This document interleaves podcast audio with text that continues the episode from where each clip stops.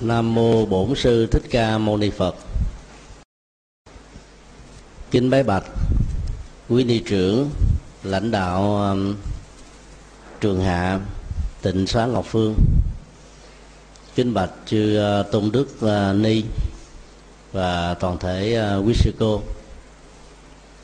Trong uh, buổi sinh hoạt đầu tiên mùa hạ 2009 này chúng tôi xin uh, chia sẻ về uh, một đạo phật không niềm tin. Tựa đề của nội dung uh, chia sẻ hôm nay đó nó giống với một tác phẩm mang cùng tên Buddhism Without Belief của Stephen Batchelor Hoa Kỳ đó là tác phẩm ờ, được liệt vào trong những sách bán chạy nhất ở Hoa Kỳ cách đây vài năm. Vì ờ, nó đã phát thảo ra một bức tranh mà tất cả những giới trí thức và những người ờ, đang tìm kiếm đạo Phật như là một thực tại tâm linh đó, cảm thấy như là những cửa ngõ vào rất dễ và khi vào rồi đó thì đạt được nhiều lợi ích ăn vui mà vốn dĩ không tìm được trong tôn giáo gốc của mình trước khi từ bỏ, tìm đến với đạo Phật. Tựa đề thì mang cùng tên, nhưng nội dung thì có khác. Khi ờ, trình bày một đạo Phật không ờ, niềm tin thì ờ, trước nhất chúng tôi xác định niềm tin đó là niềm tin tôn giáo và niềm tin này khác hoàn toàn với niềm tin ở trong đạo phật.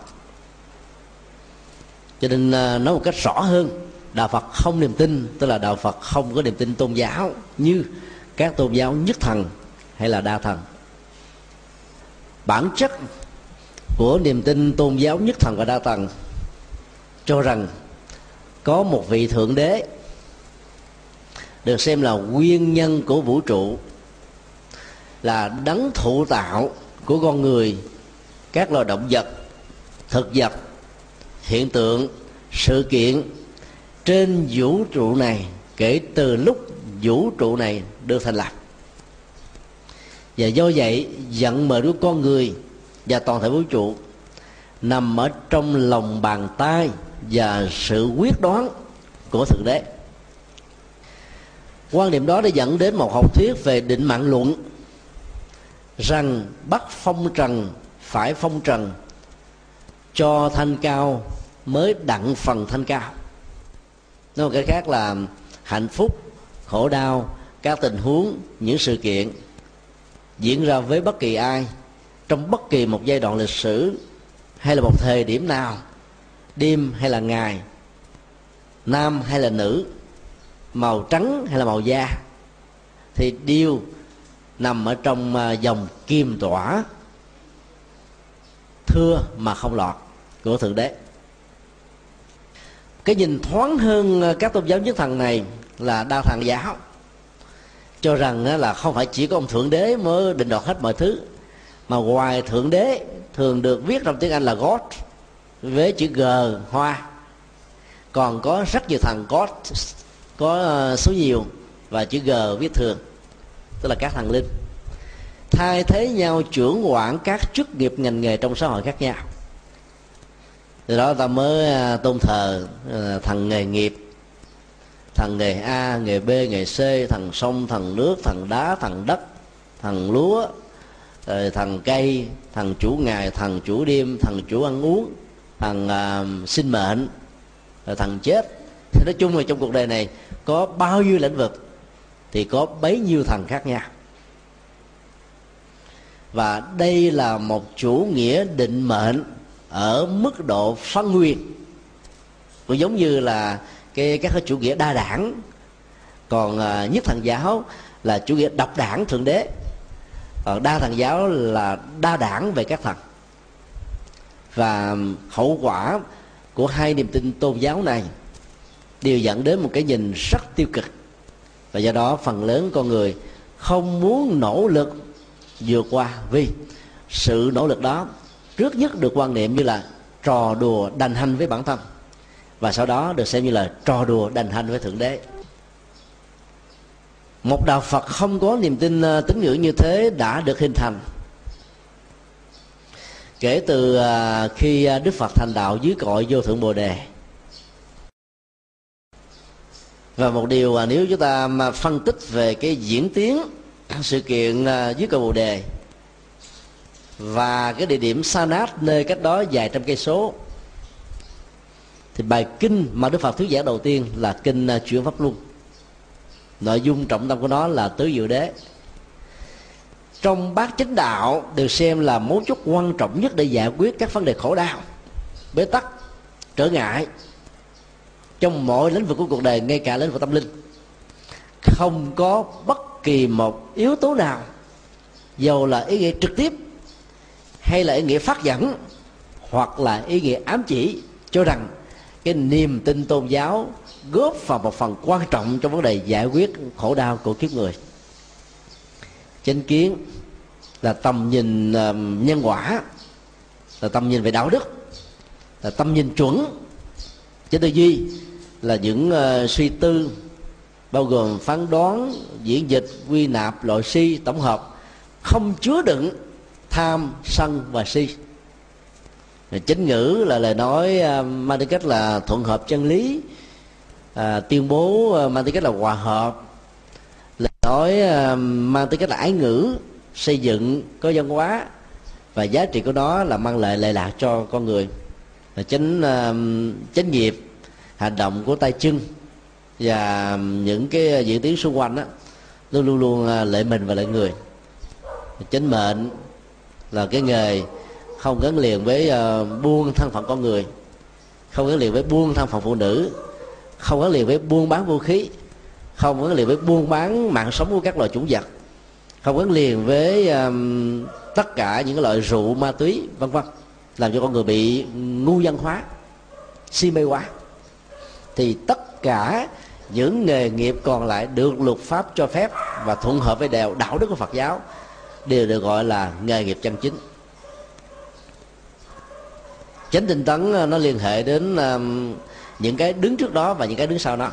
Tức là nỗ lực vì một mục đích an vui, hạnh phúc cho mình, cho người, tinh thần vô ngã, vị tha, làm hoài, làm mãi, tu hoài, tu mãi, dập thế hoài, nhập thế mãi mà không cảm thấy mỏi mệt từ được gọi là tinh tấn. Sau đó là chánh niệm chánh định về trí tuệ phát sinh. Chánh niệm được hiểu à, theo truyền thống đó, là hiện tại lạc trú. Tức là sống ở trong hiện tại này thấy rất rõ bốn đối tượng là thân rồi thọ tức là dòng cảm xúc tâm tức là những diễn biến tâm lý. Pháp là những cái um, hình ảnh của tâm lý uh, do tác động của quá khứ, tác động của hiện tại, hoặc là những mơ tưởng trong tương lai, hoặc là về bản chất của các pháp môn. Đều được chúng ta nắm rõ như là nhìn thấy các cái phân tay trong lòng bàn tay của mình. Và do vậy vượt qua được những cái tiêu cực một cách rất là dễ dàng. Cho nên à, con đường bát chánh đạo trong bài kinh chuyển pháp luân vốn được xem là tinh hoa của đạo phật và đức phật đã tuyên thuyết bài kinh này cho năm người bạn đồng tu. Mà ngài phải mất đến 250 cây số đường xa bằng đi bộ. Để tuyên thuyết đó, thì ta thấy rất rõ là cái trọng tâm của tuyên bố chánh chánh pháp và được hiểu theo ngôn ngữ thế gian là chân lý trong tình huống này đó là cực kỳ quan trọng. Quan trọng ở chỗ đó là nó xóa sổ cái niềm tin à, tôn giáo của bà la môn lúc bấy giờ cho rằng là thượng đế tạo ra bốn giai cấp. Giai cấp chính trị giai cấp uh, tôn giáo giai cấp uh, thương gia giai cấp uh, lao động tay chân ở trong xã hội. Và giai cấp đó là mang tính cách là gia truyền con nói. Cho nên uh, nó đã làm cho người ta phải uh, chấp nhận cái thân phận của mình. Và do vậy nó không có cơ hội để tiến thân. Cho nên tất cả các hình thái của công bằng xã hội, bình đẳng xã hội, dân chủ xã hội hầu như không được đề cập đến. Và đức phật đã khuyến khích một môi trường tâm linh mới, con đường tâm linh mới bằng nhận thức, bằng lời nói, bằng nghề nghiệp, bằng hành vi, bằng sự chuyển hóa của chính con người tự thân này. Chứ không còn bất cứ một yếu tố nào lệ thuộc đến à, thượng đế như là đấng tạo vật hay là các thần linh thì như vậy là cái trọng tâm ờ, của bài kinh đó nó trở thành ờ, như là kim chỉ nam cho tất cả các pháp môn hành trì trong đạo Phật. Kể từ khi Đức Phật ờ, lập ra nền minh triết Phật giáo. Điều thứ hai, chúng ta cần phải phân định đạo Phật nó khác với một tôn giáo mặc dù hiện nay đó, hình thái đạo Phật như một là một tổ chức tôn giáo vẫn có với hình thức này hay là hình thức nọ. Nhưng đừng đánh đồng các cái phương diện và biểu hiện về tín ngưỡng tôn giáo là đạo Phật, vì đạo Phật là một tổng thể lớn hơn. Sinh hoạt tôn giáo, sinh hoạt tín ngưỡng vẫn có trong đạo Phật, có với một nội dung tích cực hơn, khác biệt hơn với các tôn giáo nhất thần và đa Phật. Và do vậy sẽ là một sự sai lầm nếu chúng ta đẳng thức hóa và đánh đồng hai cái khác nhau hoàn toàn mà chỉ đồng nhau về khái niệm là một. Vì vậy đó muốn thấy được sự khác biệt đó thì chúng ta phải đi vào bản chất của nội dung. Trong uh, niềm tin uh, tôn giáo đó thì thượng đế là trục xoay của chân lý. Rồi sau đó thượng đế được nâng lên thành là bản thân của chân lý. Thượng đế là ánh sáng thượng đế là con đường thượng đế là hạnh phúc thượng đế là ban phúc tất cả những cái hệ quy chiếu như thế đó, nó hay về phương diện gọi là tuyên truyền, nhưng nó sai hoàn toàn về phương diện hiện thực. Trong cái đó, đức phật à, nói trong các kinh, đặc biệt là kinh tạng bali, như lai là người chỉ đường. Ở đây ta thấy nó khác ở chỗ các tôn giáo nhất thần đó là thượng đế là con đường, là ánh sáng, là hạnh phúc. Tức là đánh đồng à, chức năng của thượng đế với những cái giá trị cao nhất trên cuộc đời như vậy đến với thực tế là đến với con đường là đến với ánh sáng là đến với hạnh phúc là đến với cái mà con người đang mong mỏi. Nhưng nó có một cái um, cái khoảng cách rất là ngắn với thực tại làm cho rất nhiều người mê và chạy theo. Nhưng không ngờ đó cái gì dễ dãi thì cái đó phải khó chịu lâu dài. Trong cái đó đạo phật huấn luyện chúng ta đó là chịu khó để khỏi phải khó chịu. Đó là cái vế um, đưa lên một cái bằng cân. Chịu khó bằng với không khó chịu lâu dài mà chịu khó chỉ là nhất thời thôi. Trong quá trình chúng ta chịu hóa tâm thức.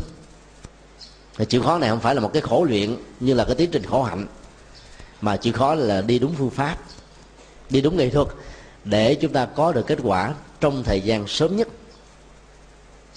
Khi cho rằng uh, thượng đế là chân lý đó thì cái gì mà thượng đế nói được uh, diễn đạt qua kinh thánh là chân lý.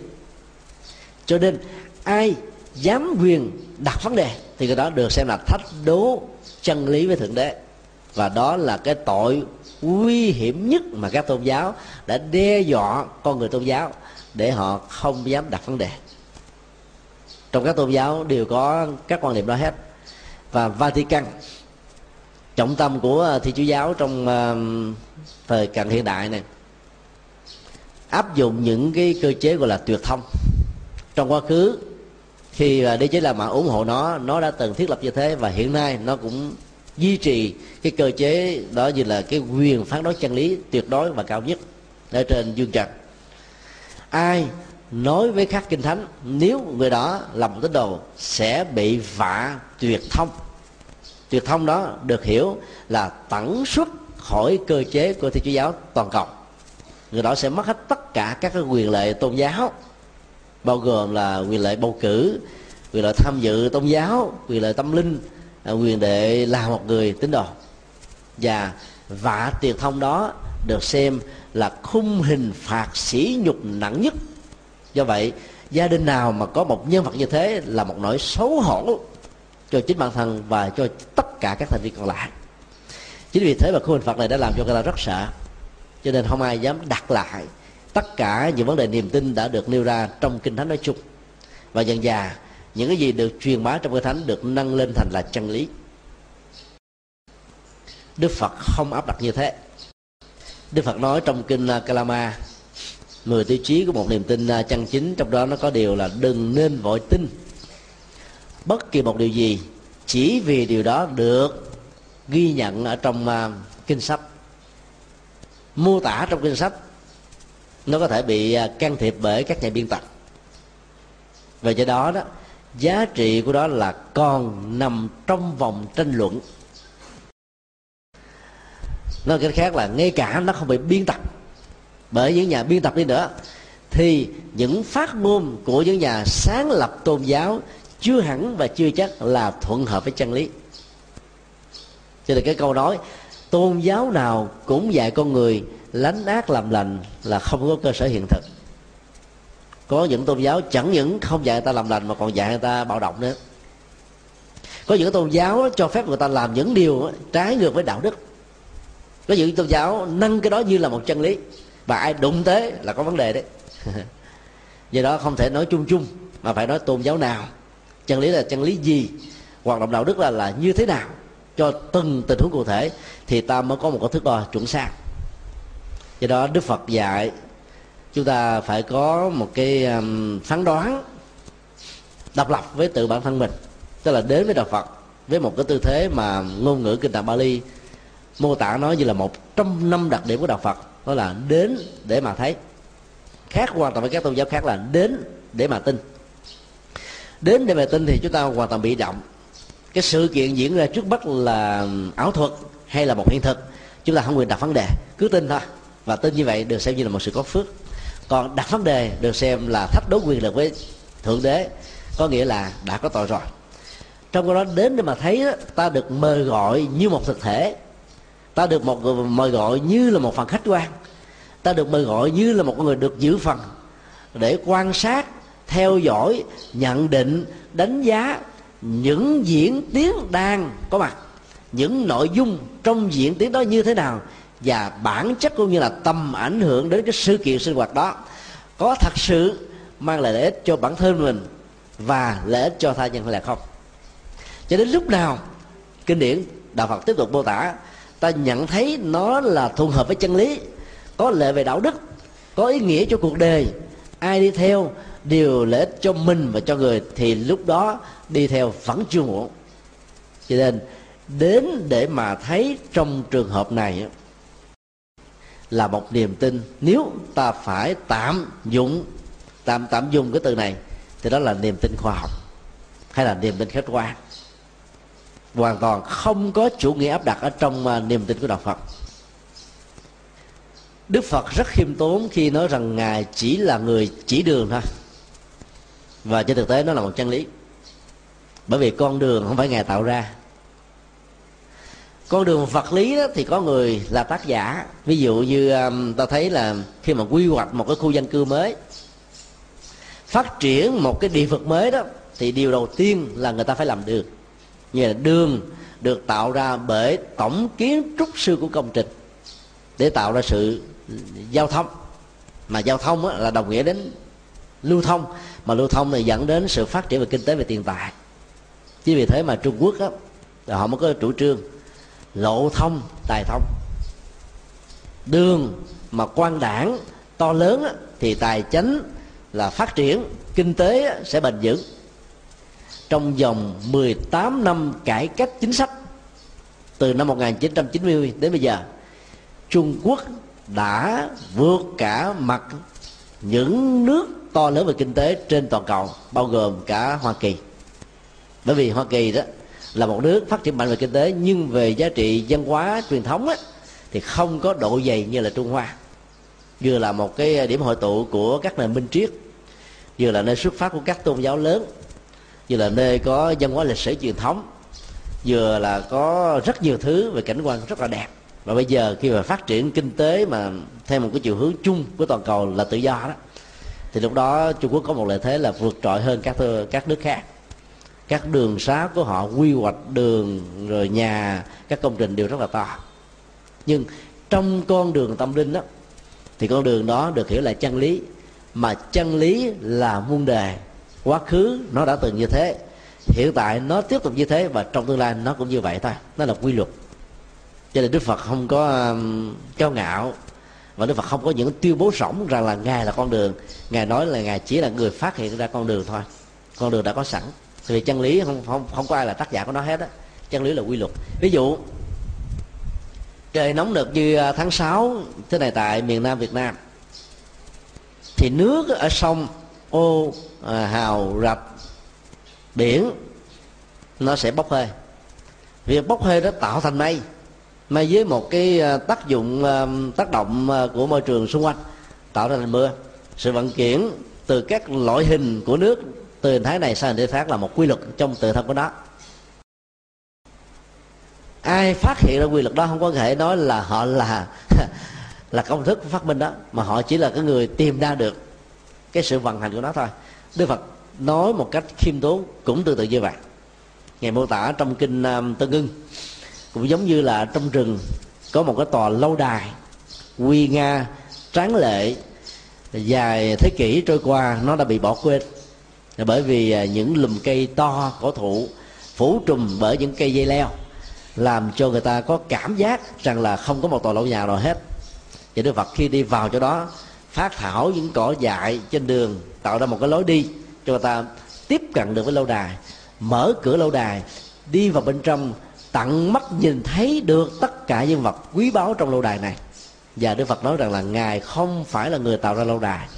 Ngài cũng không phải là người tạo ra con đường đến lâu đài mà ngài chỉ khám phá ra có một lâu đài và có rất nhiều cách thức để tiếp cận lâu đài đó. Ngài là người đi đầu tiên thôi.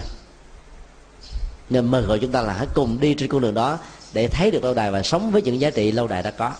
Lâu đài ở đây được tự trưng cho chánh pháp, là quy luật nghìn đề, là chân lý bất di bất dịch. Chân lý đó là cái gì? Là tứ diệu đế. Thì trước nhất là thừa nhận khổ đau như là một thực tại thì có bản lĩnh chịu đựng đối đầu không đào tổ không trốn tránh trách nhiệm. Và có một cái um, uh, cái cách ứng xử rất là tích cực trước những biến cố diễn ra. Và điều thứ hai đức phật dạy tiếp là ta phải nhận diện được gốc rễ dây mơ rễ mát của đó khổ đau do đâu mà ra do tự mình do hoàn cảnh do con người do hiểu lầm hoặc là do sử dụng sai phương pháp hoặc là cái tổng hợp những thứ này.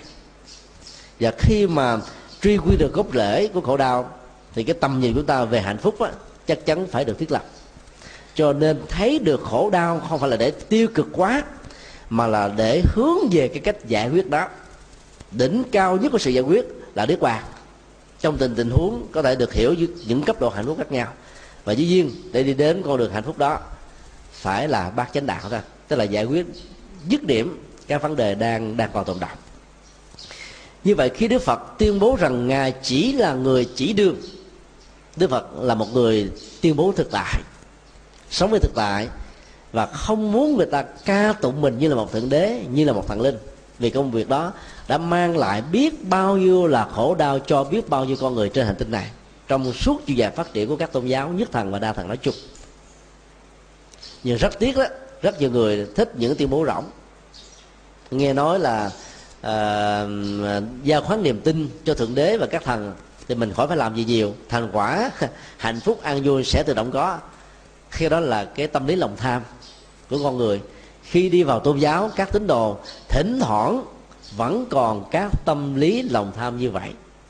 Muốn đầu tư ít mà có thành quả nhiều thỉnh thoảng sẽ dẫn đến sự khủng hoảng về kinh tế và tài chính như là cái cuộc khủng hoảng tài chính toàn cầu vừa qua, từ à, tháng 7 năm 2007 cho đến à, tháng Giêng năm 2009 mà cả thế giới này phải điên đầu các lãnh tụ à, toàn cầu là phải ngồi lại với nhau. Các nhóm G20 phải tìm ra giải pháp bằng những cuộc họp cao cấp nhất của bộ trưởng bộ tài chính của các quốc gia để giải quyết bằng những gói kích cầu, làm sao cho cái khủng hoảng tài chính này sẽ đến hồi kết thúc.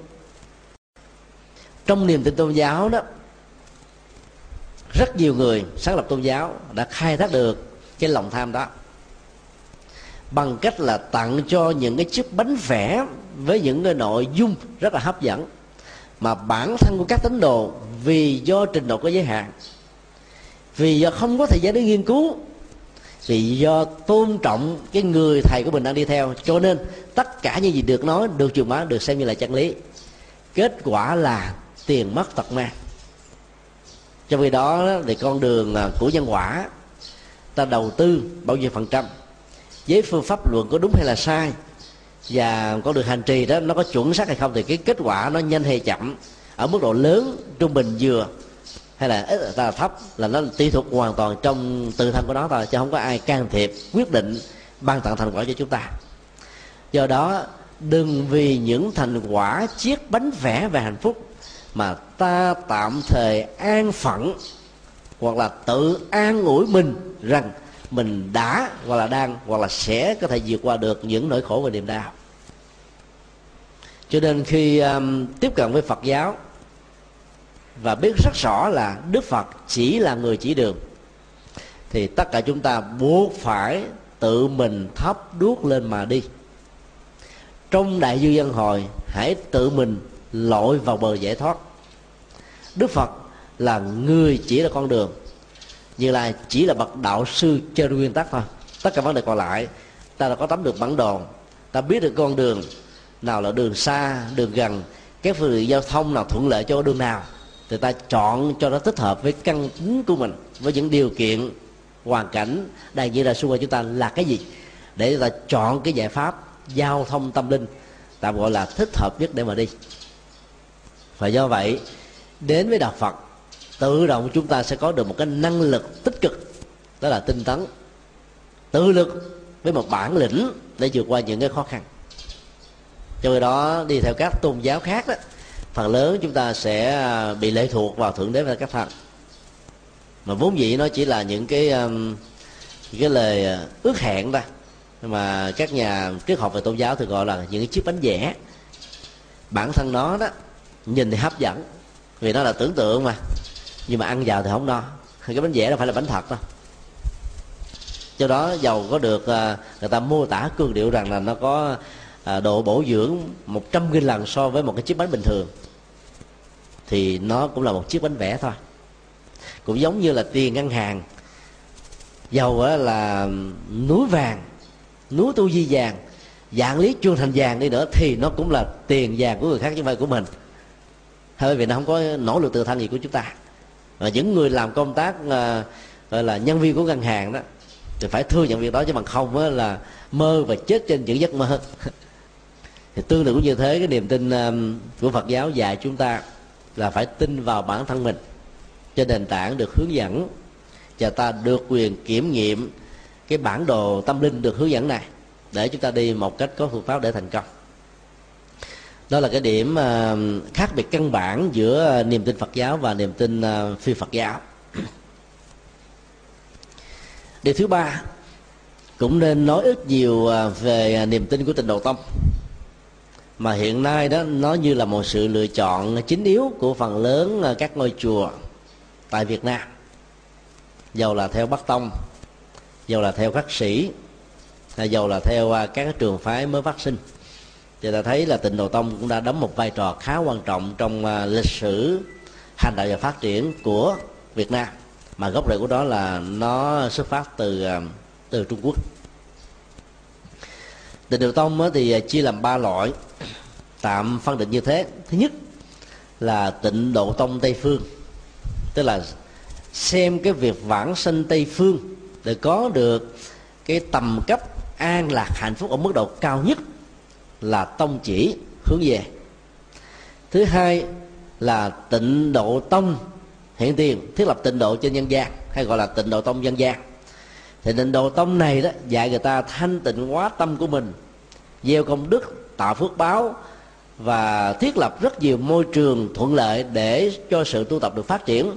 Để ngôi nhà cũng là một tịnh độ, để công xưởng cũng là một tịnh độ để nơi mình ở sinh hoạt cũng là một tịnh độ và tịnh độ có mặt khắp mọi nơi mọi chỗ ở hiện tại sau khi chết. Việc có tái sanh hay không không còn là một chuyện quan trọng nữa. Tịnh độ thứ ba là một cái tịnh độ nhập thế tức là lấy à, giáo dục phật học hoàng pháp giảng kinh hoạt động từ thiện các loại hình dân hóa nói chung là một phương tiện để giới thiệu về tịnh độ hiện tiền. Mặc dù đó cũng là một loại tịnh độ nhân gian và cách thức dấn động dấn thân của nó là tích cực và chủ động hơn. Để cho các quần chúng chưa biết đến đạo Phật có thể đến với đạo Phật một cách rất là dễ dàng thông qua các cái hoạt động được hỗ trợ về bốn phương diện vừa nêu. Thì ba loại tịnh độ tông này đều giống nhau ở một chỗ, tức là là có niềm tin với Đức Phật A Di Đà và rộng hơn nữa là niềm tin về Tam Thánh, tức là Phật A Di Đà Bồ Tát Quan Thế Âm, Bồ Tát Đại Thế Chí sau khi chết á, thì nếu có nhu cầu vãng sinh sẽ được các ngài vì lòng từ bi sẽ tiếp độ chúng ta vãng sanh tây phương cực lạc. Và do đó chúng ta có được một cái cảnh giới an lành tức là cực lạc là hạnh phúc cao nhất mà nó không còn sự thối chuyển có nghĩa là thay đổi từ hạnh phúc trở về khổ đau hay về trung tính. Cho mỗi khi về đến đó thì cái trình độ an lạc hạnh phúc đạt được á, nói theo cái đại di đà là a bệ bạc trí tức là bất thối chuyển bác thối chuyển về tâm linh, bác thối chuyển về chứng đắc, bác thối chuyển về đạo đức, và bắt thối chuyển về cái cấp độ hạnh phúc mà mình đạt được. Sau khi ta có mặt ở đây như là một à, phần tử hay là một à, cư dân tịnh độ nói chung. Rất nhiều à, các vị pháp sư truyền bá về tịnh độ tông vì phương tiện, vì sự dẫn dắt, cho nên đưa ra học thuyết là đế nghiệp vãng sinh tức là các hành giả tịnh độ có thể còn mang nghiệp phàm, giảng sanh về tây phương. Và khi có mặt tại đây, các nghiệp phàm đó dưới tác động của môi trường tâm linh và sự cộng trú với các bậc thánh là cư dân tịnh độ, dần già sẽ chuyển hóa tất cả nỗi khổ niềm đau của chúng ta. Học thuyết đó, nếu hiểu như là một sự khích lệ thì hay. Còn hiểu nó như là một hiện thực á, thì đôi lúc nó có thể có vấn đề trong kinh A Di Đà Đức Phật nói rất rõ là để được sanh về Tây phương đó, thì tối thiểu phải có đến là năm điều kiện. Điều kiện thứ nhất là phải gieo trồng phước báo nhiều, bao gồm đó là dạng thiện công đức. Cái phước gì trong xã hội, ta có phải làm.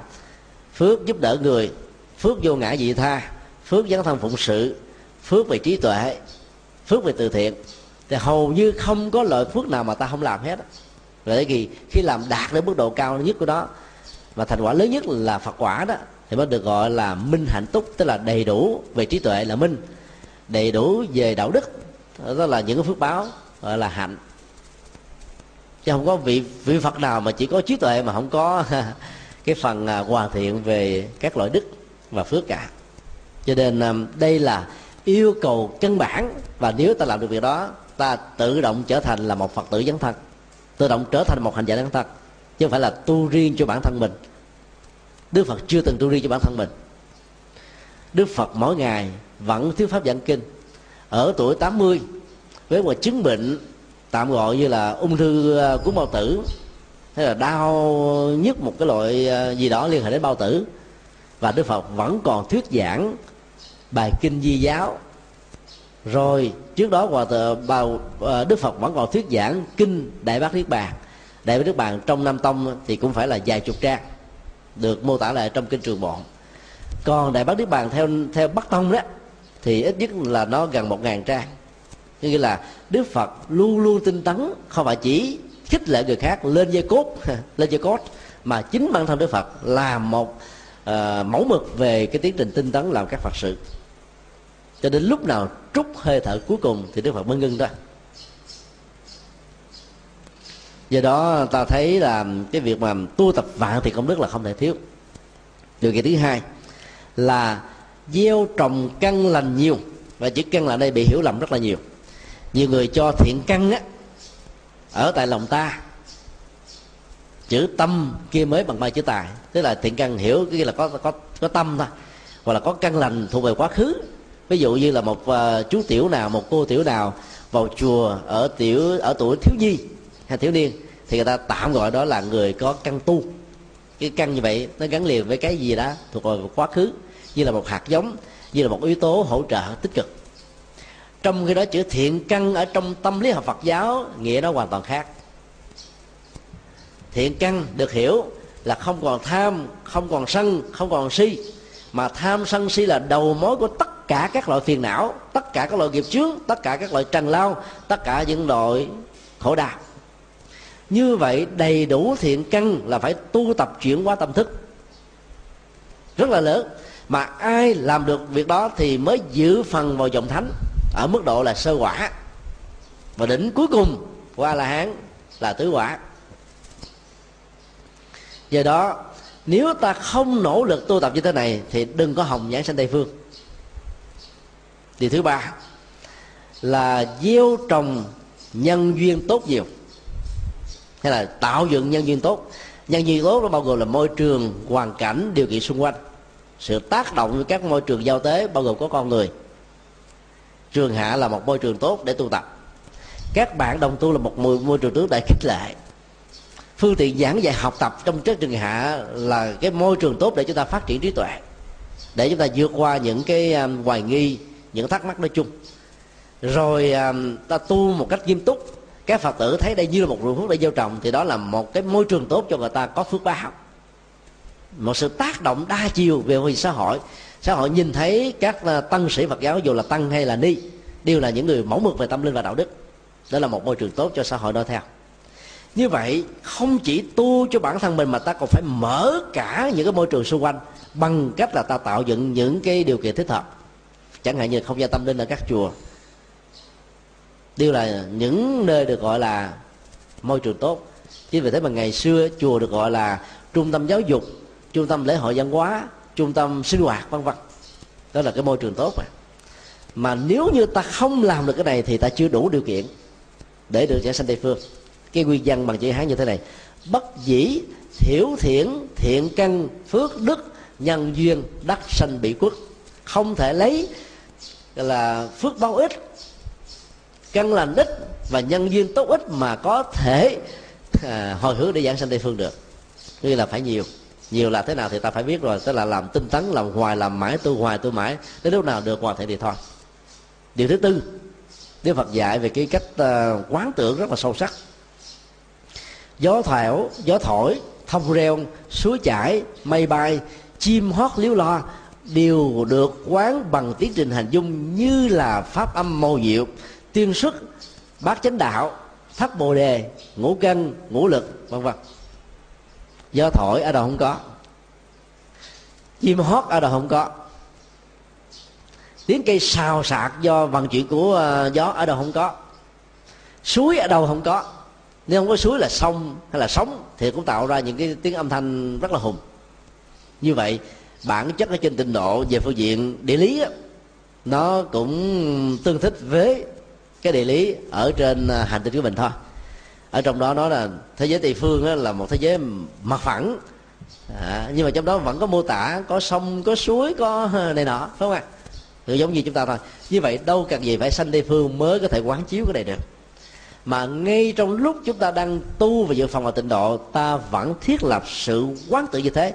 Và đây là một phần rất quan trọng trong bát chánh đạo đó là chánh niệm và chánh định. Với à, phương pháp thiền quán trên nền tảng của thiền chỉ. Như vậy ở tại tịnh độ à, ta, ta bà này mà nếu chúng ta biết quán tưởng tất cả các thuận duyên đều là phương tiện à, đều là hoàn cảnh để tu tất cả các kịch duyên đều là phương tiện, đều là hoàn cảnh để tu. Thì à, ở đây ta bà cũng chính là tịnh độ đó như vậy là tịnh độ không nó nằm ở cái tâm của chúng ta. Chuyển hóa, thay đổi một cách tích cực để cho chúng ta trở thành tốt hơn, hoàn thiện hơn, đạo đức hơn, tâm linh hơn so với ngày hôm qua.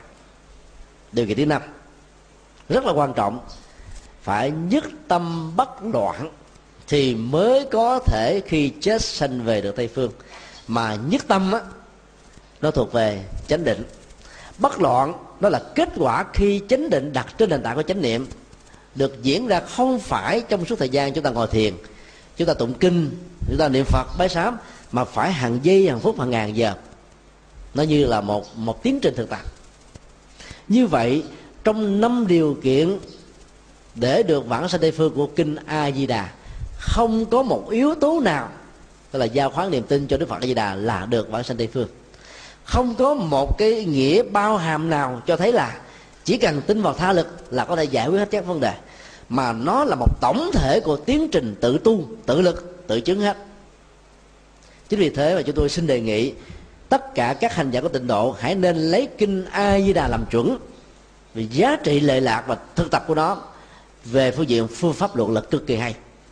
Nhưng rất tiếc đó, trong lịch sử phát triển của đạo phật đó thì kinh a di đà được sử dụng như là cái kinh cầu siêu và cho người chết. Lẽ ra kinh đó là kinh mà những người sống phải tụng. Những cái mô tả về cái thế giới bảy báo, những cái mô tả về cái thế giới hoàn thiện là để cho chúng ta thích thôi. Để chúng ta bớt đi nỗi khổ niềm đau như một sự an ủi Đó không quan trọng. Mà quan trọng là năm phương pháp thực tập trong bài kinh này. Mà phần lớn các hành giả và những ờ, vị pháp sư của tịnh độ tông đó là không có triển khai nhiều mà chỉ nhấn mạnh đến cái tha lực của đức phật a di đà như là một sự phát nguyện khi ngài còn là à, tỳ kheo pháp tạng như là một vị bồ tát nhấn thành một vấn đề khác của tịnh độ tông về phương diện niềm tin. Ta cần phải à, phân định nhân dị và quả dị là khác nhau. Khi tỳ kheo pháp tạng phát nguyện 48 lời nguyện trong đó có lời nguyện thứ 11 nói rằng là một hành giả nào chỉ niệm 10 niệm danh hiệu ta mà không được giảng sanh tây phương thì ta sẽ không thành Phật. Từ đó rất nhiều các vị pháp sư và các hành giả tịnh độ tông hiểu rằng là tha lực của Đức Phật là vô cùng tận. Cho nên chỉ cần có niềm tin bắt thói đối với ngài là mọi việc sẽ có thể được vượt qua. Ở đây chúng tôi xin kính đề nghị tất cả chúng ta hãy phân định hai cái giai đoạn đó nó khác nhau hoàn toàn ví dụ, chúng tôi bây giờ là tỳ kheo nhật từ. Đang còn là một tỳ kheo phàm phu, chúng tôi được quyền phát nguyện hàng trăm nguyện, hàng ngàn nguyện, hàng vô số nguyện, anh n nguyện rằng là sau khi chúng tôi thành phật thì chúng sanh sẽ được thế này, chúng sanh sẽ được thế kia. Nhưng khi thành phật, đó là một chuyện khác à. Mà không phải là mình quên cái lời nguyện đó. Mình không làm cái lời nguyện đó. Khi thành phật rồi, mình phải giáo dục nhân quả thôi.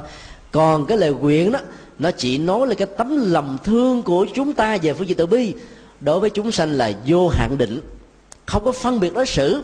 Không còn một cái khoảng cách địa lý. Không còn khoảng cách tâm lý. Không còn một cái giới hạn nào cả. Lời nguyện như thế là phản ánh lòng từ bi ở mức độ cao nhất thôi. Chứ không nên được đánh đồng là một thế giới hiện thực. Rằng, hễ cái gì phát nguyện nó phải được hiểu là ngang bằng với hiện thực ai cũng có những cái giấc mơ hiểu nôm na phát nguyện là một giấc mơ thôi. Một giấc mơ lành, một giấc mơ tốt tốt cho con người, tốt cho cuộc đời. Ví dụ như ờ, một đứa con hiếu thảo, có thể là đêm đêm thắp ngọn đèn trời cầu cho cha mẹ sống đề với con. Đó là một lời phát nguyện lớn, hiếu kính. Nhưng mà cha mẹ có sống đề hay không là chuyện khác à. Có cha mẹ nào sống đề đâu? Không có. Quy luật cuộc đời, ai đã từng sống thì phải có một lần chết. Và có nhiều người khiêm tốn hơn, cầu cho cha mẹ sống với con 100 năm thôi cũng chưa chắc đã có mấy ai được hạnh phúc như thế chứng kiến được mẹ và cha già mình được trăm tuổi. Nhưng bây giờ hạ xuống thấp một chút xíu cầu cho cha mình mẹ mình sống được 60 tuổi. Cũng chưa chắc mấy ai đã được may mắn là thấy được người cha người mẹ mình ở tuổi 60 như vậy cái lời nguyện của chúng ta nó nói lên cái um, gì đó rất là chân thành về tình thương về tính trách nhiệm về những cái giá trị. Còn hiện thực là một chuyện hoàn toàn khác cho nên khi còn tu nhân vị bồ tát, tỳ kheo pháp tạng, phát 48 lời nguyện thế này thế kia. Sau khi ngài thành phật a di đà ngài độ sinh, theo cái hiện thực mà ba đề chư phật đã đi qua, nghĩa là lấy tứ diệu đế, làm à, giải pháp tâm linh, làm giải pháp cho mọi vấn nạn của cuộc đời. Không thể nào có một giải pháp nào khác hơn. Trong kinh đức phật đã tuần tuyên bố như vậy. Đức phật quá khứ cũng lấy tứ diệu đế làm đầu đức phật hiện tại cũng lấy tứ diệu đế làm đầu và các đức phật tương lai. Không có đức phật nào nói ngoài tứ diệu đế cả. Ta phải thấy điều đó là một chân lý bất di bất dịch. Không có một pháp môn nào trong phật giáo mà có thể cao siêu hơn được bát chánh đạo đâu. Con đường đó được gọi là con đường trung đạo. Vì các tôn giáo khác nói một cách rất là thiển cận, nói một cách rất là biên kiến, nói một cách rất là chủ quan, gieo niềm tin, đặt vào thượng đế, các thần linh, thì mọi việc sẽ xong làm sao có chuyện đó? Cho nên nó mới gọi là trung đạo là vậy đó. Do đó um, giữa um, kinh quán vô lượng thọ và kinh a di đà chúng tôi kính đề nghị pháp môn hành trì nên dựa theo kinh a di đà. Về phương diện quán tưởng thì ta lấy kinh uh, vô lượng thọ và quán vô lượng thọ. Về nghệ thuật quán tưởng ở đây rất là hay. Còn khi mà kể lại các cái phát nguyện của tỳ kheo bồ tát pháp tạng không có nghĩa nó là một thế giới hiện thực. Ai cũng có thể có những phát nguyện hay nhưng mà nó có làm được hay không là một chuyện hoàn toàn khác. Ở đây à, chúng tôi xin à, nói thêm một điều. Cái sự khác biệt giữa phát nguyện và cầu nguyện. Phát nguyện á, lấy chúng sinh làm hệ quy chiếu. Lòng từ bi á, làm à, kim chỉ nam nhổ lên nỗi khổ và ban tặng niềm vui đó là cái điều mà chúng ta hứa về. Cho nên khi ta phát nguyện ra một cách cao thượng để độ sinh đó, thì lòng từ bắt đầu được thiết lập. Nhờ lòng từ đó trở thành như là một cái động lực lớn cho ta để dấn thân phát triển về lòng trí. Và khi trí tuệ được phát triển đó thì con đường độ sinh đó sẽ được hoàn thiện ở mức độ cao nhất. Trong khi đó đó cầu nguyện đó, lấy bản thân mình làm hệ quy chiếu. Lấy người thân của mình đó, làm hệ quy chiếu lấy những cái sở hữu vật chất, phước báo, tài lộc, tuổi thọ và những cái gì mà người ta muốn được liên hệ đến mình và người thân của mình làm hệ quy chiếu. Cho nên cái tính cách vị kỷ, ích kỷ và cái tôi cái tôi sâu bắt đầu nó diễn ra rất là nhiều. Cho nên các hành giả đi cho đường đường bồ tát hạnh cần phải phát nguyện nhiều, chứ không có được cầu nguyện nhiều. Mà khi phát nguyện á phải lấy cái đại thể làm chính. Hòa tâm của mình vào trong tâm của tập thể, hòa tâm của mình vào tâm của đại chúng, hòa tâm của mình vào tâm của tất cả chúng sinh để thấy được nỗi khổ, niềm đau. Và nguyên nhân của những nỗi khổ, niềm đau này là nằm ở chỗ nào? Để chúng ta mới có thể độ được. Do đó các bồ tát đã từng phát nguyện. Không có bồ tát nào trước khi thành phật mà không phát nguyện. Bởi vì sự phát nguyện là một nguồn động lực rất lớn đức phật đã từng như thế. Đặt cái bát xuống dòng sông ờ, ni liên thiền. Và ngài tuyên bố như thế này. Nếu con đường tu trung đạo của như lai vừa mới được khám phá là đúng xin cho chiếc bát đi ngược lại với cái sự chảy cuồn cuộn của dòng sông. Và các dân bản mô tả một cách ờ, biểu tượng cho chúng ta thấy là lập tức chiếc bát đi ngược về chiều của dòng nước. Trên thực tế thì không có chiếc bát nào, cái vật nào thả xuống dòng nước mà có thể đi ngược chiều dòng xoáy của nước cả, nó phải đi thuận chiều theo dòng nước. Mô tả biểu tượng đây là cái gì? Cái bát đó, tự nhiên con con đường dấn thân nhập thế. Con đường của phật giáo phải đi ngược lại dòng đời và cái sự đi ngược dòng đời đó được mô tả là ngược lại với cái sóng cuồn cuộn, đang chỏi, đang chảy của con sông. Ý muốn nói là đức phật đã đi ngược lại cái dương vị, đi ngược lại cái hưởng thụ của chủ nghĩa vật chất, đi ngược lại với cái hạnh phúc trần đời mà đỉnh cao nhất là vua chúa, đi ngược lại với những cái quan điểm của của bà la môn giáo, của các tôn giáo nhất thần và đa thần nói chung, và thiết lập ra một minh triết mới, một tâm linh mới, một con đường mới, đó là chuyển hóa thực tại, khổ đau, bằng sự nỗ lực chân chính của bác chánh đạo. Do đó ta phải hiểu đây là cái mô tả mà tính cách biểu tượng chứ phải mô tả về nghĩa đen và khi vượt qua dòng sông với một cái đường kính gần một cây số đến một cõi bồ đề đầu tràng cách đó chỉ có um, vài trăm mét đức phật đã phát nguyện dầu cho thịt nát xương tan. Nếu không thành tựu được đạo quả thì thà không rời khỏi cái cội cây bồ đề này tức là chết cũng được. Đó là một cái phát nguyện lớn. Chứ đâu có cầu nguyện gì cho ngài cho gia đình ngài, cho vợ của ngài, cho con của ngài, cho người thân của ngài, cho cha ngài, cho mẹ ngài đâu không có. Tất cả các vị phật lịch sử, các vị bồ tát, các hành tinh khác, các đức phật quá khứ cũng đều phát nguyện trước khi thành phật. Cho nên yếu tính của cầu nguyện ở đây nó không được đặt ra. Do đó, các hành giả tịnh độ tông nên phát nguyện thực tập theo các phật, các vị bồ tát thì ăn chắc mặt bạc còn cầu nguyện cho bản thân mình đó nó làm cho mình trở nên là không có hiểu biết rộng sâu về nhân quả. Nhân quả dạy chúng ta khai trì bất tự uh, ờ, bất đại quyệt tri thành quyệt tự lai. Khi đào nước không cần mong trăng hiện với bóng bóng nước của nó. Mà khi có nước ở giếng thì mặt trăng sẽ có mặt vào ban đêm thôi còn ban ngày thì ánh của cây cỏ hoa lá trời mây non nước sẽ bắt đầu có mặt. Vì cái đó là quy luật nhân quả tự nhiên ở trong tự thân của nó thôi do đó đó ta phải à, mạnh dạng là sử dụng cái tiến trình tự lực của bản thân mình vì đây là trọng tâm của bác chánh đạo. Mà tự lực đó phải có phương pháp à đi đầu tiên bằng con đường của chánh kiến, tức là tầm nhìn, hiểu đúng về quy luật của mọi thứ trong cuộc đời. Rồi chánh tư duy là không còn lòng tham, lòng sân, lòng si, không còn những phiền não âm tính ở trong cái tư duy phán đoán, suy luận, diễn dịch quyên nạp thì ta mới có thể tu tập để có được chánh ngữ, chánh nghiệp, chánh mạng à, chánh tinh tấn, chánh niệm và chánh định mà không á, thì à, nó chỉ là cái sự đi lòng vòng thôi. Như vậy, bản chất niềm tin của tịnh độ tông trên nền tảng của kinh a di đà khác hoàn toàn với niềm tin tôn giáo rất là viễn vông của các tôn giáo nhất thần hay là đa thần nói chung. Nếu như vậy, không có nghĩa là chúng tôi kích bác tịnh độ tông, chúng tôi là người tu theo tịnh độ tông. Dưới góc độ năm phương pháp như vừa nêu và cái đó cũng chính là trọng tâm của thiền mà. Như vậy, bản thân của tịnh độ tông trong kinh A Di Đà không khác gì với thiền, chánh niệm và tỉnh thức. Trong kinh A Di Đà còn có một cái câu Đức Phật dạy như thế này phản thực kinh hành. Sau khi ăn cơm xong là từng bước thảnh thơi bằng thiền hành. Cái đó là thiền chứ có gì đâu. Thiền ở trong đi đứng nằm ngồi. Không có cái gì về chủ trương chánh niệm tỉnh thức của thiền hay là thiền tứ niệm xứ mà không có mặt với một hình thức khác của kinh a di đà do đó đó là đừng ngộ nhận để chúng ta tu một cách tự lực để dẫn đến những cái kết quả tự chứng trong cái tiến trình nỗ lực của bản thân của mình.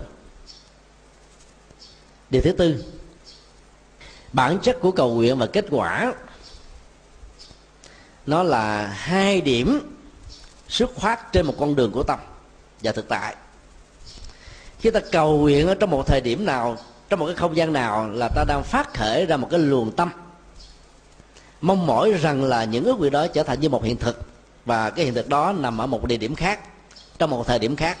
Khoảng cách này ngắn hay là dài, lệ thuộc hoàn toàn vào cái phương pháp thực tập, vào cái cách thức ứng dụng, vào cái phương pháp thực hiện nó như thế nào, đúng hay là sai, nỗ lực tinh cần hay là giải đãi tu một cách cắt cô kiệu hay là tu tành tàn chứ không phải hễ ta có phát nguyện là ta có được kết quả đâu. Phát nguyện phải đúng thì kết quả mới có.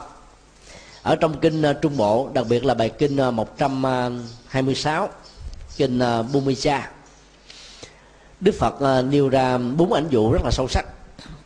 Thứ nhất là ngài kêu gọi tất cả mọi người, trong đó có các tín đồ của đạo Phật và tín đồ của các tôn giáo khác đang có mặt để nghe ngài thuyết giảng là hãy nỗ lực nặng sữa từ cái sừng của con bò. Thì kết quả là cái gì? Thì tất cả mọi người cùng làm và chinh lại với Đức Phật rằng không có một giọt sữa nào đã có mặt. Đức Phật kết luận, bởi vì sừng bò không phải là cơ quan để tạo sữa. Và Đức Phật khuyên là hãy vắt sữa từ vú của con bò. Không còn một cách nào khác. Ảnh dụ thứ hai Đức Phật kêu là hãy tạo lửa. Từ cái cây mà còn mũ quá xanh. Làm sao mà mồi dùi các cái à, à, cái loại à, giấy, giấy, giấy dùi hay là bụi dùi mà nó tạo ra lửa được. Đá mà nó tạc với nhau tạo ra một cái à, nháy lửa đụng vào cái cây xanh tươi đang sống thì làm sao tạo ra lửa? Không thể nào tạo ra lửa. Và đức phật khuyên là phải tạo lửa từ các nhiên liệu thích hợp lửa đó có thể từ rơm từ ga từ điện à, từ bất cứ một cái gì miễn là thích hợp thì nó tạo ra lửa thôi. Vì nó có cái à, quy luật nhân quả trong tự thân của lửa. Điều thứ ba đức phật kêu là hãy thử nấu cơm từ cát. Xem là một trăm năm trôi qua cát đó có thể thành cơm không? Mọi người khỏi phải làm và trả lời rằng là như lai bạch như lai không thể nào nấu cát mà nấu cát mà thành cơm, vì cát là cát mà cơm là cơm. Không thể nào thành với nhau được. Đức phật khuyên là hãy nấu cơm từ gạo, từ nếp. Bởi vì nó có cái mối quan hệ nhân quả. Cái thứ tư là hãy tạo dầu từ những vật không có chứa đựng dầu nặng từ xi măng từ động đất sét, từ cát, từ bất cứ gì làm sao có dầu được. Muốn có dầu mè thì phải làm từ mè. Muốn có dầu phộng thì phải bào chế từ đậu phộng muốn có dầu ô liu thì phải làm từ dầu ô liu. Muốn có từ bắp thì phải làm từ hạt bắp. À trong tự thân của như thế này là phải có yếu tố đó, thì cái lời ước nguyện chúng ta mới trở thành một cơ sở hiện thực. Bốn ảnh dụ này có ý nghĩa vô cùng sâu sắc. Thì sau đó đó, đức phật lại nói thêm một cái um, rồi cái đoạn khác à, phản ánh về cái chuyện mà người ta tu ở sông hằng nghĩ rằng là con sông này là thanh tịnh là thiên liêng. Và ánh sáng đầu tiên à, tia nắng đầu tiên của vũ trụ dọi xuống cái hành tinh này là nằm ở cái dòng nước Varanasi cho nên đó là sông hàng đó là linh thiêng nhất. Mỗi một năm như vậy là có khoảng 450 ngàn người tắm sông. Và buổi sáng 5 giờ tháng 12 cho đến tháng à, tháng 1 dương lịch thời điểm đó đó thì nhiệt độ ở miền Bắc của Ấn Độ khoảng là 5 cho đến 0 độ C. Phần lớn những người mà tắm xong này về thì dễ bị khớp đau lắm. Mà ta có nghĩ là rủ bỏ hết mọi muôn phiền, mà muộn phiền, khổ đau, hay những cái rắc rối trong cuộc đời. Và đức phật đã đưa ra một ánh dụ rất là khôi hài, mà rất là sâu sắc. Nếu nước sông hằng có thể giải quyết mọi ước nguyện của con người, thì các loài thủy tộc phải là thành tựu đại nguyện đầu tiên nếu nước sông hằng có thể giải được tất cả những uh, phiêu muộn của trần lan thì các loài thủy tộc phải là những ờ, đối tượng được chứng thành thánh tiên trước nhất do thực tế. Thủy tộc trăm nghìn đời trăm nghìn kiếp trôi qua cũng là thủy tộc. Con cua đời đời kiếp kiếp theo dây như truyền vẫn là con cua. Con cá vẫn là con cá. Cái con lòng tông vẫn là con lòng tông thôi. Cái con cá nằm dưới nó không tự nhiên mà trở thành con người không tự nhiên mà trở thành thánh được. Nó phải trải qua quá trình là tu luyện thôi. Cho nên cái tiến trình mà chuyển hóa um, tâm thức của các loài này nó chậm lắm. Thay vì nó không có cái phương tiện giáo dục, không có truyền thông trong giáo dục để thực hiện những kinh nghiệm, nâng kinh nghiệm để rút ngắn cái thời gian, và không có tay, không có chân để biến những kinh nghiệm trở thành một hiện thực. Biến ước mơ trở thành một thực tại. Cho nên cái phước của chúng kém hơn con người, do cái tiến trình chuyển hóa nó chậm hơn con người rất là nhiều do đó đây chúng ta thấy là giữa cái ước nguyện và thế giới hiện thực hay là kết quả đó, khoảng cách ngắn hay dài là chúng ta làm đúng hay không thôi. Đặt ra một ví dụ. Nếu ở trong một cái kho, ta có chứa là kim cương, ngọc ngà, châu báu, đồ đạc, các vật dụng, tiện nghi. Và cái lời ước nguyện đó giống như là một cái móc ta thọt cái móc câu này vào, quẹt chỗ nào nó cũng dính, không vật a cũng vật b, không vật b thì cũng vật c, kéo ra là ta có giá trị để sử dụng và rất nhiều người đánh đồng một cách ngộ nhận rằng nhờ cái lời cầu nguyện này mà phước đã đến. Thực ra thì à, à, các cái vật dụng đó được hiểu như là cái phước báo mà ta đã tạo. Nếu không quá khứ của đời trước thì cũng là quá khứ của hai chục năm trước ba chục năm trước là của ngày hôm qua của năm qua của chục năm qua. Phải có gieo trồng các hạt giống phước báo mà cái đây di đà là vạn tiền công đức thì khi cầu nguyện đó, các phước báo này theo tiến trình bình thường của thời gian, nó phải mất 3 năm 5 năm 10 năm rồi mới trổ quả. Bây giờ nó trổ quả theo tiến trình là chính phú, tức là sớm hơn cái tiến trình bình thường. Sở dĩ mà nó có được là bởi vì nhân nó đã gieo. Vấn đề là đùng nảy thế nào để cho nó có sớm hơn cho chúng ta đang xài trong thời gian, trong hoàn cảnh mà chúng ta cần phải có nó. Để vượt qua những cái bế tắc và vượt qua những nỗi đau. Không có tình huống nó không có gieo nhân sẵn mà chỉ có lời cầu nguyện mà có thể dẫn đến một kết quả như Đức Phật đưa ra bốn ánh dụ vừa nêu. Nếu ta không gieo bất cứ một công đức phước báo nào mà ta cầu nguyện thì cũng giống như trong cái kho hoàn toàn trống không, móc một cái châm, cái móc thọt vào chỗ này, móc cái kia trên cao, dưới thấp, trái phải, ngang dưới. Đông nam, tây nam, đông bắc, tây bắc thì cũng móc ra cũng là zero, ta không có gì hết. Như vậy, tiến trình trổ quả là một quy luật trong tự thân của nó. Không ai có thể can thiệp được. Lời phát nguyện chỉ là một chất xúc tác cho nó diễn ra sớm hơn, chứ không phải là cái chánh nhân để giải quyết vấn đề. Hay nói theo thuật ngữ phật học của trung quốc, chánh nhân là phước báo, còn duyên nhân là những điều kiện. Trong có có lời cầu nguyện, có lời phát nguyện, có sự niệm phật, có cầu thần chú, niệm thần chú, vân vân. Tất cả những này chỉ là duyên nhân tạo một điều kiện giống như một ly nước đã đầy, giọt thêm để tạo nó sự tràn.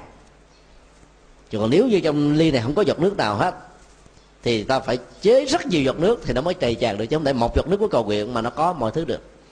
Đó là lý do tại sao chúng ta thấy có nhiều người xuống cầu ở bà châu đốc, được xem là linh thiêng, hay là bà ở bình dương, được xem là hiển linh, hay là bồ tát quan thế âm ở chùa phổ quang, được xem là cầu chi được đó. Thì về cảm thấy là chỗ đó linh hiển, cho nên năm nào cũng phải ráng xuống đó mà mượn nợ bà vay nợ bà, cúng bà, hối lộ bà. Thậm chí có nhiều người hối độ bằng con heo quay, tức là giết một sinh mạng để mà mong bà cầu cho mình một phước báo. Thì điều đó trái ngược nhân quả. Nghiệp sát sinh này phải trả. Còn cái phước kia có hay không chưa cần biết. Nếu làm đúng về cái quy luật nhân quả của kinh tế thị trường, thì cái đó là làm ăn thành công. Còn làm sai quý quy luật cung cầu là hoàn toàn bị thất bại. Cái thất bại đó không có ai có thể tránh khỏi hết cái cuộc khủng hoảng tài chính toàn cầu như vừa nêu. Kéo dài 18 tháng. Và từ các nỗ lực của các cái à, doanh nghiệp nhỏ là phải bị phá sản. Cái nỗ lực của các doanh nghiệp lớn cũng dẫn đến sự phá sản. Bây giờ quốc tế phải kêu gọi là nỗ lực toàn cầu thông qua bàn tay điều tiết của các chính thể bằng cái gói kích cầu rất là lớn. Hoa kỳ thì đi đầu cái gói kích cầu lớn nhất trên toàn cầu cho đến là nhật và những quốc gia khác mà vẫn còn chưa vực dậy được.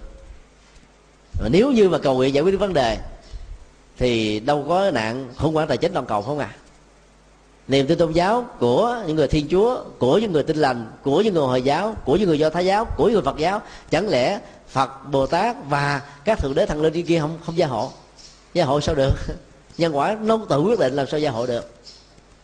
Cho nên sẽ là một sự sai lầm nếu ta nghĩ rằng là niềm tin cầu nguyện đơn thuần sẽ giải quyết hết mọi thứ ở đây là nhân quả giải quyết chứ không phải là niềm tin giải quyết. Như vậy là giữa cầu nguyện và kết quả nó có một khoảng cách lớn. Còn tu theo đạo phật thì ta không cần phải bận tâm đến cầu nguyện, mà hãy phát nguyện. Phát nguyện xong là phải thực hiện đó bằng cả một tiến trình tinh tấn. Còn nếu không có cái tinh tấn đó thì cũng chẳng đi tới đâu, không ăn chung vào đậu hết á. Nói tóm lại, là phật tử, dù là xuất gia hay là tại gia thì cái con đường nỗ lực tu tập của bản thân phải được đặt lên cao hàng đầu. Không thể trông chờ bất kỳ một thành quả ở ai, từ đâu. Có nỗ lực, ăn chấp mặt bền. Không cầu nguyện, nó vẫn hiển hiển hiển, hiện, diễn ra như thế thôi. Còn cầu nguyện văn sinh mà không làm gì hết thì không có không có kết quả gì. Thì đây là bốn điểm khác biệt. Trên cơ sở đó, chúng tôi đề xuất ờ, một đạo phật không có niềm tin tín ngưỡng ta có một niềm tin ờ, về nhân quả. Ta có niềm tin về bản thân mình. Ta có niềm tin về đức phật là tuệ giác, từ bi và những đức tính cao thượng nhất không ai có thể hơn. Ta có với niềm tin với ờ, giáo pháp phật, giàu ờ, trong pháp môn nào, trong tông chỉ gì, đều có khả năng có thể chuyển hóa nỗi khổ niềm đau giúp cho ta đến được bến bờ an vui và hạnh phúc. Ta có niềm tin rằng là giáo pháp không có cao và thấp không có ờ, pháp môn lớn và nhỏ. Không có đại thừa và tiểu thừa. Không có tâm chỉ này là số một tâm chỉ khác là thấp kém. Mà hễ đi đúng là có kết quả. Hễ hành trì đó thích hợp đó, là có được niềm vui. Và do đó các giáo giáo pháp các pháp môn đều bình đẳng như là kinh kim cang đã nói. Ta có niềm tin rằng là khổ đau đó chỉ là một hiện tượng. Khổ đau chỉ là một cái tạm thời. Khổ đau đó nó chỉ là một cái ờ, cơn sóng ở trong cuộc đời nó là một cái trang giấy đen ở trong một quyển sách có nhiều tờ giấy trắng. Nó là một bóng đêm trong khoảng một thời gian nó có quá nhiều cái ban ngày. Và để ờ, giải quyết đó, ta phải hiểu là cái khổ đau này cũng là một tiến trình vô thường. Đừng vì thế mà ta khổ lụy, đừng vì sụp đổ mà ta mất đi tinh thần, đừng vì những thất bại, đừng vì những cái chết đừng vì những cái thất tình đừng vì những cái không như ý mà ta đánh mất luôn cả cuộc đời. Và kéo theo đó là ảnh hưởng tiêu cực đến hạnh phúc của những người thân và những người thương. Sao mà thấy? Vì nó là vô thường cho nên ta có thể tái gây dựng lại một cách tích cực hơn tốt đẹp hơn để vượt qua. Ta cần phải có niềm tin rằng là con đường thực tập đó, nó có thể giải quyết được các vấn đề. Mọi tranh luận hơn thua về chân lý mọi tranh luận hơn thua về tôn giáo mọi tranh chấp về các ý thức hệ đều không phải là một giải pháp cho những vấn nạn mà chúng ta, toàn cầu đang có phải. Ta có một niềm tin rằng là là tất cả các kết quả thực tập đó sẽ có mặt bây giờ và tại đây, khi mà sự thực tập đó là đúng phương pháp. Cho nên, cái niềm tin Phật giáo nếu có là một niềm tin mà nó hội đủ những yếu tính như vừa nêu. Còn niềm tin tôn giáo vốn khác với niềm tin của đạo Phật, không cần thiết phải có ở trong đạo Phật. Và nếu nó có, nó chính là những dây tùm gửi trên thân cây, cội cây, nhành cây, lá cây bồ đề. Mà vốn dĩ làm cho giới trí thức giới trẻ, hiểu sai lệch đi bản chất của đạo phật cao thượng. Đạo phật là một viên kim cương. Các niềm tin tôn giáo chính là sỏi đá. Đừng đánh đồng sỏi đá với kim cương. Đừng bỏ đi kim cương mà nhận lấy các sỏi đá. Đừng đánh giá trị lẫn lộn giữa kim cương và sỏi đá. Để ta có được giá trị chọn lựa viên kim cương cho nên một đạo phật không có niềm tin mê tín là một đạo phật cần thiết cho mọi người. Và đây chính là sự lựa chọn rất là sáng suốt của tất cả chúng ta. Kính chúc uh, chư tôn đức uh, ni được uh, an lành thăng tiến trên con đường tâm linh để trở thành là nơi điểm tựa cho tất cả các phật tử hành trì hướng về. Nam mô công đức lâm bồ tát ma ha tát.